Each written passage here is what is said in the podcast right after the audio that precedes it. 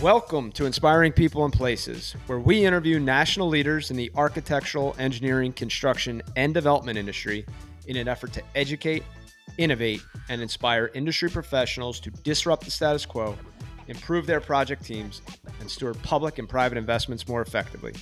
I'm your host, BJ Kramer, President and CEO of MCFA. Hey, everybody, BJ Kramer here doing another solo, answering a question from one of our small business partners today. Uh, the question is As president of MCFA, how do you keep a firm grip on running the company and at the same time allow it to operate with an open palm? What's the balance? So before I before I get into how I try to do this, I want to I want to make it clear I'm always trying to do this, um, and it's it is a balance and and it's a struggle uh, because it's not an easy thing. If it was easy, everybody would be doing it. And if it was as easy as reading a book, which I've read plenty, uh, we'd all get there a lot faster. But it requires time, it requires patience, it requires intentionality, it requires finding the right people, it requires putting together the right standard operating procedures. Um, but uh, I'm going to try and summarize, summarize this um, in a, in a few bullets and there's a resource with each of these bullets that I'll tag in the show notes um, because I think they've all kind of helped me. Um, so first and foremost, it's I have a goal of growing a company. So in order to grow a company, we have to grow a company.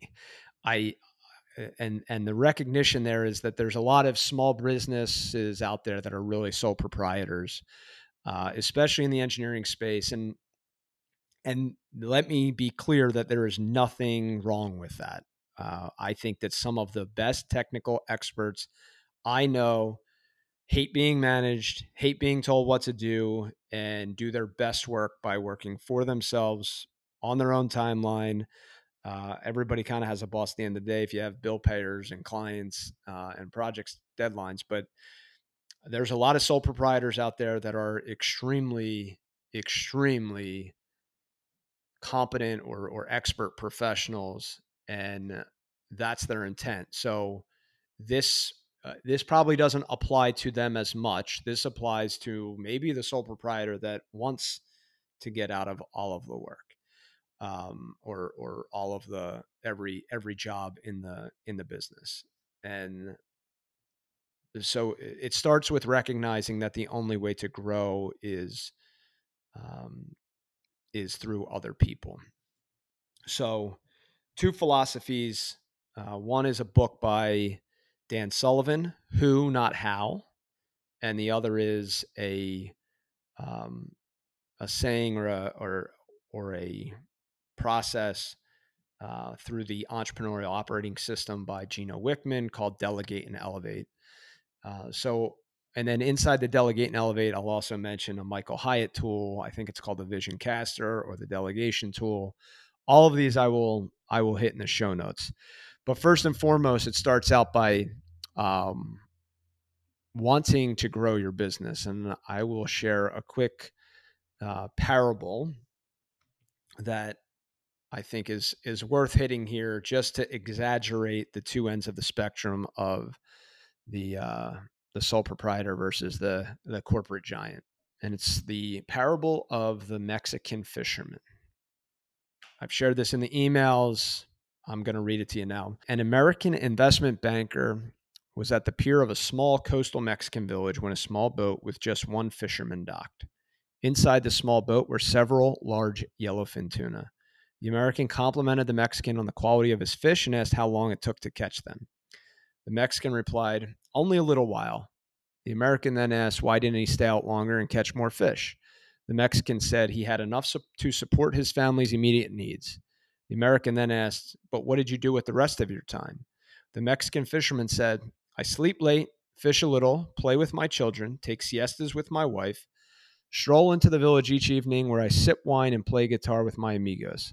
I have a full and busy life. The American scoffed. I'm a I, I won't call this school out. I'm an Ivy League MBA and could help you. You should spend more time fishing and with the proceeds buy a bigger boat. With the proceeds from the bigger boat, you could buy several boats. Eventually, you would have a fleet of fishing boats. Instead of selling your catch to middlemen, you would sell directly to the processor, eventually opening your own cannery. You would control the product, processing, and distribution. You would need to leave this small coastal village and move to Mexico City, then LA, and eventually New York City, where you will run your expanding enterprise. The Mexican fisherman asked, But how long will this all take? To which the American replied, 15 to 20 years. But then what? asked the Mexican. The American laughed and said, That's the best part. When the time is right, you would announce an IPO and sell your company stock to the public and become very rich. You would make millions. Millions, then what? The American said, then you would retire, move to a small coastal fishing village where you would sleep late, fish a little, play with your kids, take siestas with your wife, stroll to the village in the evenings where you could sip wine and play your guitar with your amigos. So I I start this by saying growth is not for everybody. It's not everybody's goal. The why of what you're doing anything matters more than what I'm about to talk about. Um, this is kind of my how of how we're trying to grow a business, and and I can talk about why I want to grow another business on an or why I want to grow our business on another podcast. Um, I it has to do with a lot with the podcast, which is to to innovate in the industry. It's about grooming young talent. It's about changing the way uh, the way business is done.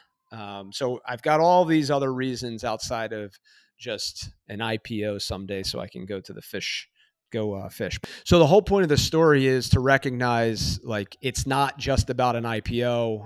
A lot of it is about empowering other people, creating a diversity of opportunities uh, for for younger staff, giving them an opportunity to move move up. My goal is not eh, was not to set out to be the best project manager or construction manager uh, professional. It was it is to build a company of extremely competent uh, technical professionals, project management professionals, construction professionals in the industry, and and really to to innovate uh, in the industry and and really at the end of the day steward public and private investments more effectively. Um, so a lot of what I'm talking about is because I think about this topic a lot. I think about it as my ability to to you know let go, my ability to disconnect, um, my ability to enable and empower um, other leaders to grow and all of that is very, very hard um, when you don't have the structures in place.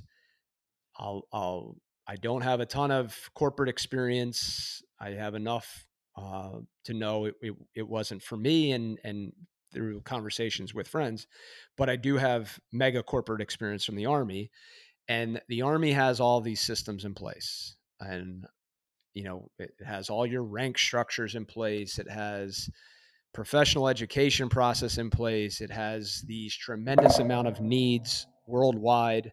Um, and at each stepping stone, you know, in, in big organizations, people have opportunities and, but I think the army does a lot of stuff really, really, really good.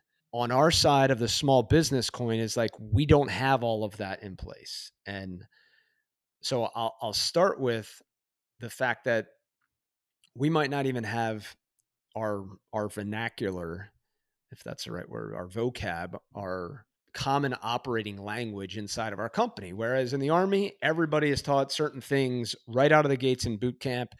And by the time they get to a unit, they at least have a clue what's going on and they have manager structure, management structures from you know team leader to squad leader to platoon leader to company commander to battalion commander and, and all the way up so you have this very strong organization uh, very strong organizational culture um, very strong common operating language. Uh, and in small business, you're creating a lot of that. And you're trying to create it around how you do business and how how you want your business to operate and how you want people in your business to to do work or treat clients or kick off a meeting or write a proposal or collect money or send out invoices and there's a lot that goes on in a small business and uh, I'm gonna I'm I'm I might be rambling here, but I want to hit in order to grow a small business, you have to grow a small business, and growth requires people, and bringing people in requires trust. So, the very first part is how do you recruit the right people? Before you start recruiting people, you have to tell yourself what is what is it about the business that you love to do, that you're great at, and that you would do all of the time if it's all you had to worry about. And there's a there's a sheet called delegate and elevate and I think it's important to do this sheet before you talk to anybody about anything that goes on. Um, so fill that form out. It's in the show notes. It'll talk about what you know, what you love to do, what you hate to do, what you're great at, what you're what you're not great at, and and focus in on you know complementing yourself with the things outside of your zone of genius, which is another Dan Sullivan uh, uh, strategic coach commentary. So, who, not how, it, it, starts with getting the right people around you. Um, getting the right people around you is all about hiring process. Hiring process is all about uh, really defining culture, really defining what you know what you're looking for in people uh, from both a personal personality standpoint, a technical competency standpoint, um, but it's also about defining what success looks like in each of those tasks. So the Army, the traditional standard operating procedure, it's like how do we do business at MCFA? How do we do business at US Army? How do we do business at XYZ company? That's standard operating procedures. The the next topic I would talk about, so outside of standard operating procedures, is scorecards. Um, Scorecards are how are you keeping score week to week in your business? Uh, so those standard operating procedures probably have some result that have to happen. Those results should be um, bubbling themselves up into a scorecard or dashboard or whatever, so that you know, you know, these things matter. And I, I could throw some things out there that I think matter on most scorecards, but it's it's it's got to be customized to your needs. So pipeline is always one of them. You know, marketing or sales pipeline, uh, collections, accounts receivable, cash on hand, line of credit, um, net promoter score, or some kind of customer customer review of how you guys are doing. Uh, all of those things should be bubbling up, and and some people can do this week to week. Some people have to do this month to month. Um, so standard operating procedures and scorecards are kind of base pieces of of the process. Inside of professional services firms, everything comes down to the ability to delegate. Um, and a client delegates to us through a scope of work. Um, they write it out, they define what their problem is, they define what kind of the result that they're looking for, but they are outsourcing that problem to us as a professional services organization. We have to do the exact same thing for anybody that's solving a problem inside of our company. And you know, some people I, have actually had this on a podcast: delegate versus empower. Um, but eh, delegate and elevate sounds good, so it's easier to remember. But what we're really doing is empowering other people to take responsibility, take ownership, of a problem set and and give them some left and right limits. Uh, again, an army term, uh, maybe constraints um, to to solve that problem. Here it is, project, and this goes for delegate and elevate. This goes for who, not how. Define the project. What is the project? Who is it assigned by? Who is it assigned to? What's the date? What's the delegation level? This is really important and I'll go through the five levels of delegation he talks about. Level one is task. Do exactly what I asked you to do. Hey, book this flight on this day. Level two is research the topic and report back. Hey, I need a flight out of town to Nashville in October for the Sammy Small Business Conference, or it's actually November. Uh, SAMI Small Business Conference. Figure out, you know, can you let me know what flights are available? Level three, research the topic, outline the options, and make a recommendation.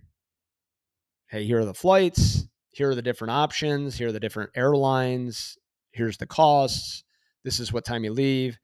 Based on your schedule, I think you should take these two flights. Make a decision and tell me what you did. Hey, BJ, I booked your flight. Here's the thing. Make whatever decision you think is best. You know, I, that probably doesn't apply to the to the airline because I'm affected by what which one I take on. But that's that's total empowerment is hey, I trust you to make the decision. So please make whatever mm-hmm. decision you think is best. So five levels of delegation, do exactly what I asked you to do, research the topic and report back. Research the topic, outline the options and make a recommendation. Make a decision and tell me what you did. Make whatever decision you think best. So vision, describe what it is you want to do. Rationale, provide your reasoning for doing it. Details, what are the specifics of the project, timeline, milestones, what's going to be, and then what are the outcomes? List your success criteria. So I can't tell you how many people are in the professional services business, me included. I don't always do this, um, and and I'll talk about delegation goes both ways, and that's about getting the right people. I don't always do this, and then I'm frustrated when I don't get the result I expected. Well, I didn't lay out the success criteria. I didn't give a budget or or think through that. I just what we call it MCFA. I threw the blue marker across the room and hoped somebody was catching it. I may not have even told the exact person who I wanted to do it. I just kind of threw it on the table and in my head I had delegated it out to the team, but that's really bad, unclear leadership and communication. So I think if if you just add that delegation tool to your to your repertoire, you'll you'll be a lot more successful and you'll be a lot less frustrated. And again, I'm preaching to the choir. I'm, I'm or I'm I'm preaching to myself here. All right, so that's delegate and elevate. That's the delegation tool. These are tools. These are kind of the the science of growth or delegation and, and i may not be hitting everything here but the the more art side of this and the more philosophical side of this is the ability to let go um, the ability to maybe compartmentalize the ability to take your foot off the gas a little bit. Inspiring people and places is brought to you by mcfa mcfa is a cve verified service disabled veteran owned small business at MCFA, our why is to inspire people and places through project leadership. We provide planning, strategy, program management, and construction management support services to a wide variety of public and private sector clients. I'm going to compare this to parenting. If if you're a parent, you've experienced what I'm about to tell you. You know, your kid is starting to walk. You start out by holding their fingers and they walk a little bit. Well, you first they start out by crawling, then they start out by you know standing themselves up at a table then they then they start walking with you holding their fingers and then they walk a little bit on their own and they fall and then they walk a little further and before you know it they're walking. Really really really easy crawl walk run you know by the time they're three four five years old they know how to they know how to run. Um, that is the crawl walk run you know model as your kids get older, and my kids aren't that old, but you, have to apply the same philosophy to, again, letting go a little more, taking a little bit bigger of a risk. And I'm going to highlight this with we were at the beach, and my daughter and son, seven and five, are both boogie boarding. My three year old is not. I'm standing at the beach watching them boogie board. They're strong swimmers or strong enough uh, I tell them stay at waist deep, ride those littler waves, blah blah blah. Well, slowly they get a little further out, and I'm saying, all right, they're they're okay.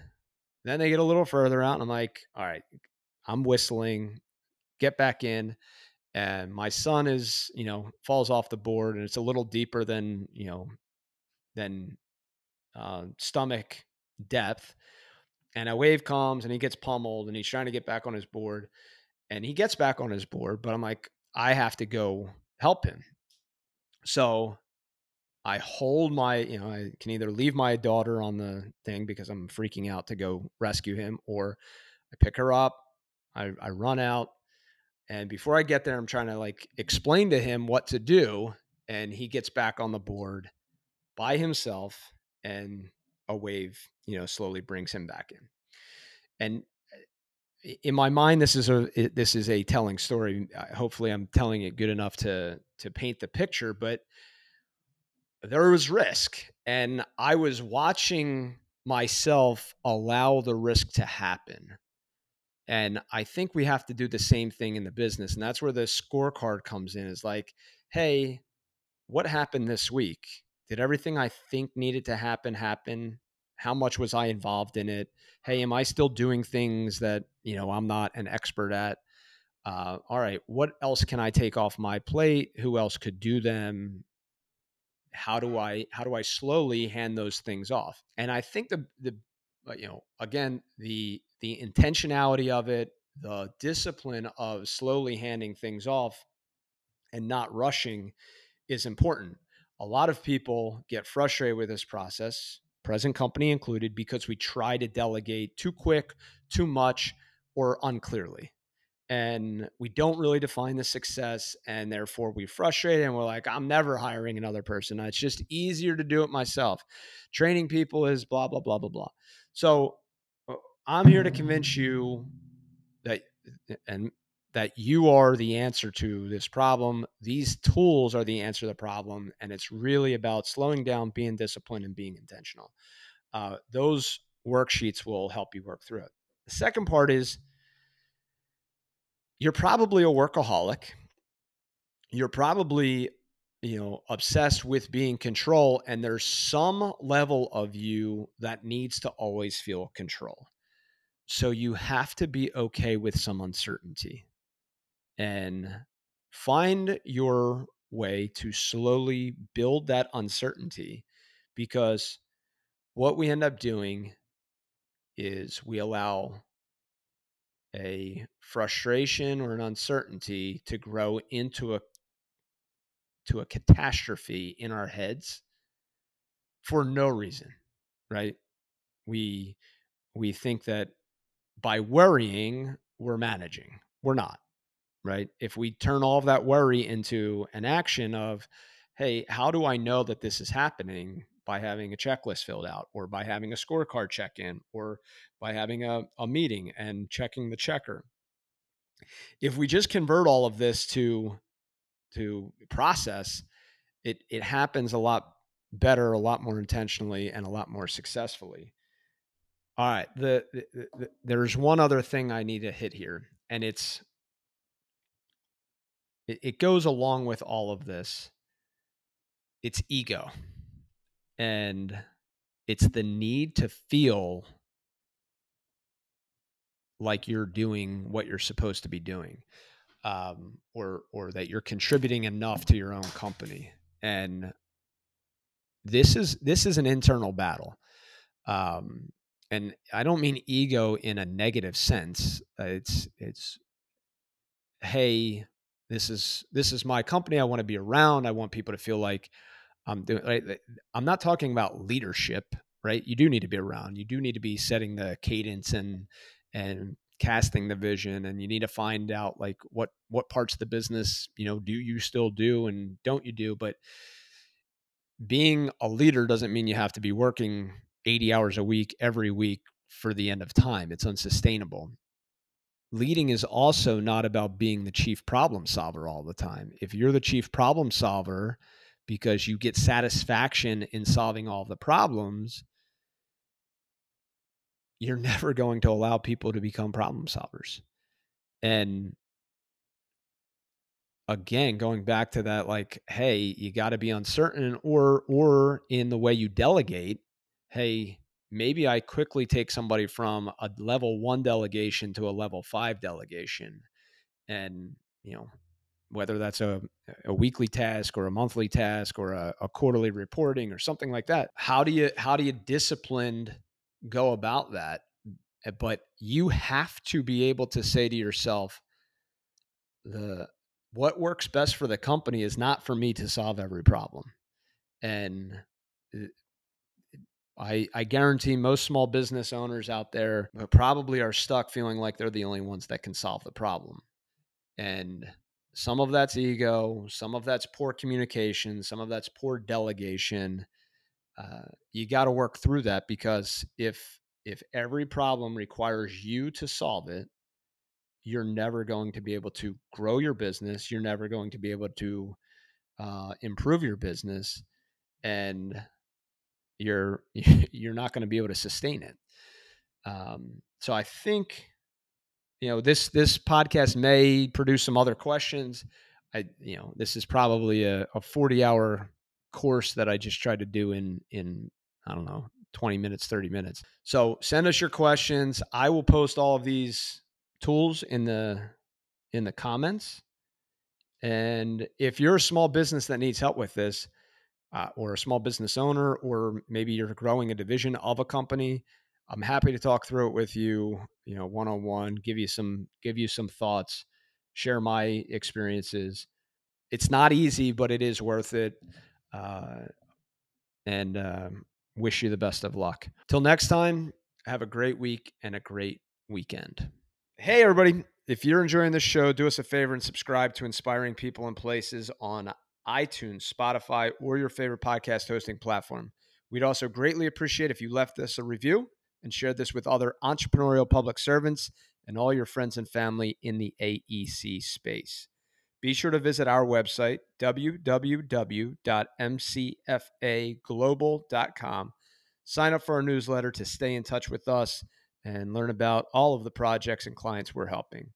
Last but not least, we are hiring. We are always hiring. Do us a favor, take a look at what jobs we have open, contact us through our website, or connect with me on LinkedIn. Until next time, have a great rest of your week and a great weekend.